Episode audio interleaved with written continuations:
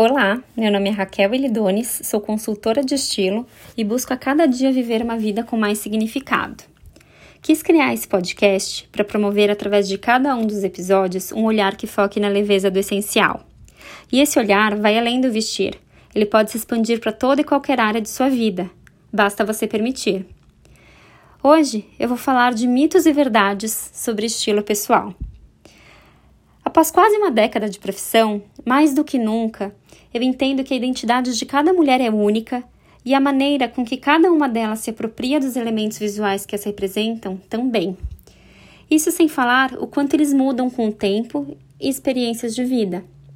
Seja uma mudança de emprego, um casamento, um divórcio, uma mudança de país, tudo gera transformação.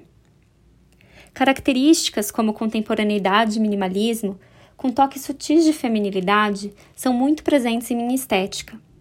O mix de elementos formais e informais é minha marca registrada. Quem me acompanha no Instagram e vê minhas postagens do The Look du Jour consegue perceber isso. Mas nem sempre foi assim. O fato de trabalhar com estilo por muito tempo fez com que idealizasse um jeito de me vestir específico que fosse associado a ousadia, extravagância e criatividade. E o pior, eu me cobrava constantemente estar de acordo. Eu tinha receio que o fato de vestir roupas com linguagem clean, tons neutros, fossem associados à imagem de uma profissional não competente dentro da minha área de atuação.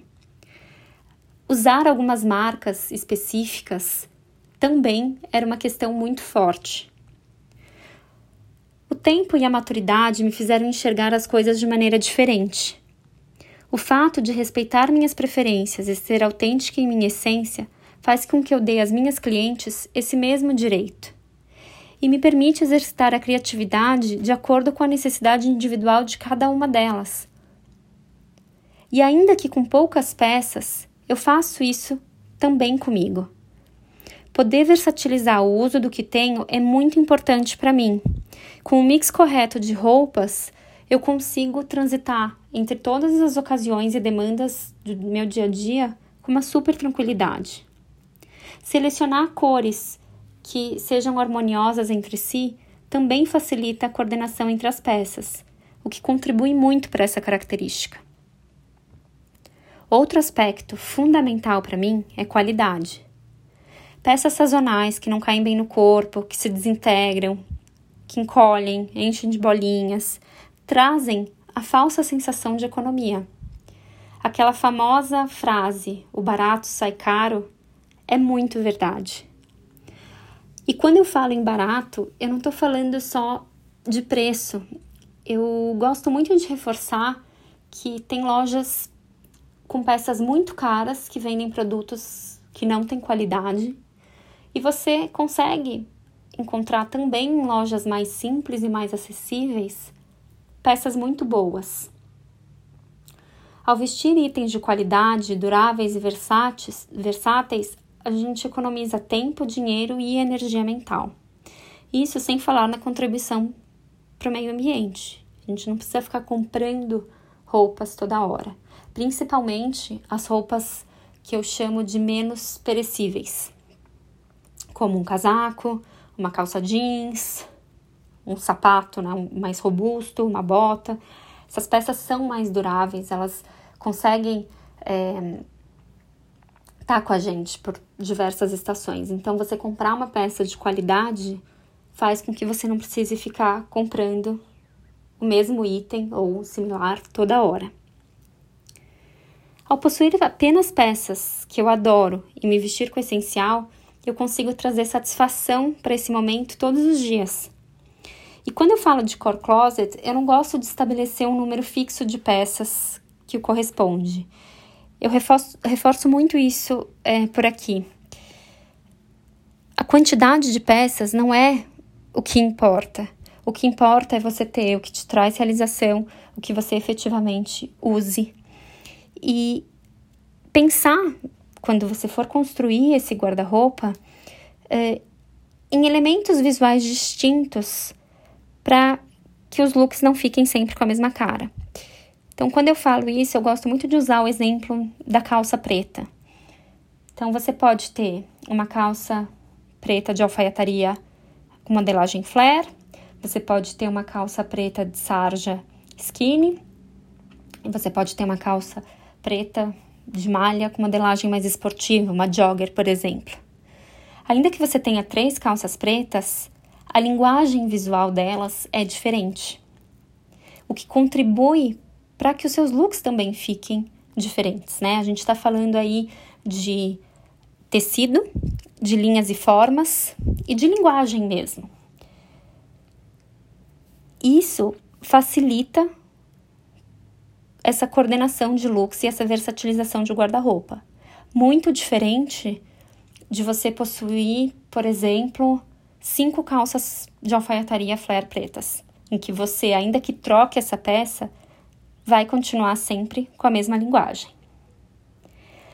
Muitas das minhas roupas têm também a característica de transitar facilmente entre uma estação do ano e a outra, principalmente morando num país como o Brasil, que a gente não tem uma oscilação extrema de temperatura.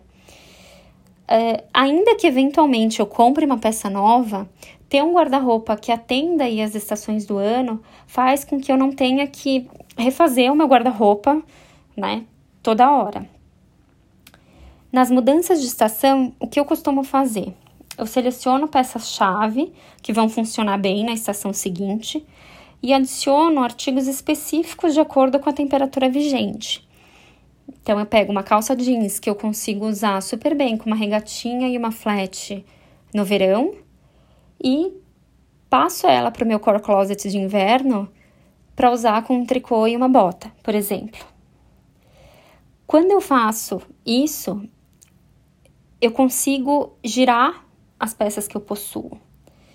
E gradualmente, ao implementar esse estilo de vida, você reduz a quantidade de roupas no seu guarda-roupa e tem sim a oportunidade de viver a leveza do essencial. O fato de eu ter poucas peças também faz com que eu cuide bem de cada uma delas. Eu quero que elas durem. Mudar a sua mentalidade com relação ao seu guarda-roupas, eu te garanto, será libertador. Outro ponto que eu gosto de destacar é que viver com menos não significa que você não terá vontade de comprar. Essa vontade, a partir do momento que você consegue olhar para o que você tem, então quando você se livra do excesso e tem uma clareza do que você tem, ela se dissipa por você perceber que você não tem necessidade de ter mais. Então eu vou voltar para o exemplo da calça preta. Você tendo a sua calça de alfaiataria flare que vai atender de repente o seu dress code do, do trabalho, uma calça preta é, que você consegue trabalhar num dia mais casual e usar no seu final de semana, e uma calça jogger que você consiga usar nos seus momentos de descontração, atendem, né? Aí eu tô falando é, de demandas gerais, claro que existem as demandas específicas, mas acabam atendendo as demandas do dia a dia. E aí, quando você olha uma calça, uma outra calça flare, por exemplo, preta de alfaiataria, você vai se questionar mais antes de comprar. Você vai lembrar da que você tem e você vai falar: Poxa, ela é linda, mas eu não preciso dela. Então, é, é mais ou menos como se olhar é, para obras de arte em um museu, né? Você vai ao museu, você olha os quadros, você acha eles lindos, mas você não tem necessidade de levá-los para casa. É mais ou menos isso que acaba acontecendo aí nos shopping centers quando você tem uma consciência maior do que você tem. Para você que quer criar um core closet, eu vou dar aqui algumas sugestões. Use apenas as suas cores favoritas. Não adianta a cor ser eleita pela Pantone ou tá em todos os editoriais de revista e na internet. Se você não se sente bem vestindo aquela cor, não adianta, né? Você pode ter a peça lá, mas você vai acabar sempre colocando e tirando ela antes de sair, porque você não vai se sentir bonita. Elimine todas as tonalidades de cor, estampas e padronagens que não fazem com que você se sinta bem. Outro ponto muito importante é manter tudo o que você usa em um lugar só. Muitas pessoas distribuem suas roupas e acessórios pelos diversos cômodos da casa. Organize tudo o que você tem em apenas um lugar, dividindo uma ou duas portas de armário porque você realmente gosta, usa para o seu core closet, e o restante do espaço porque você ainda não tem certeza se você quer ou não manter.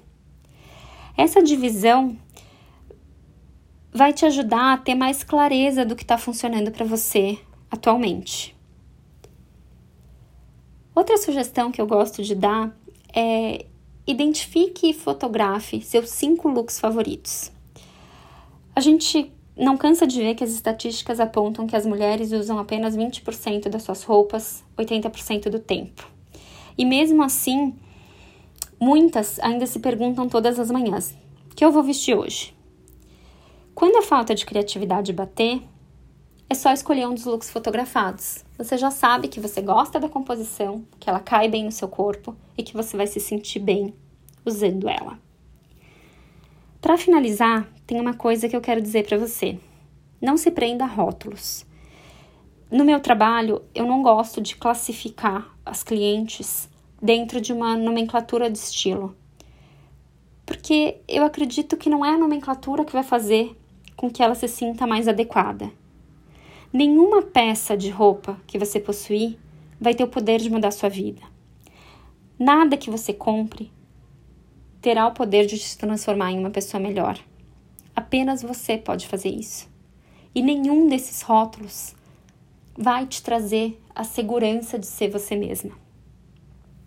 A liberdade deve ser vivida de maneira a nos desvencilhar das regras estipuladas por revistas, por perfis de Instagram, nos libertar de muitas vezes gastar um dinheiro que não temos por uma necessidade de ser aceito pelos outros. Esse é o meu estilo. Um beijo e até a próxima.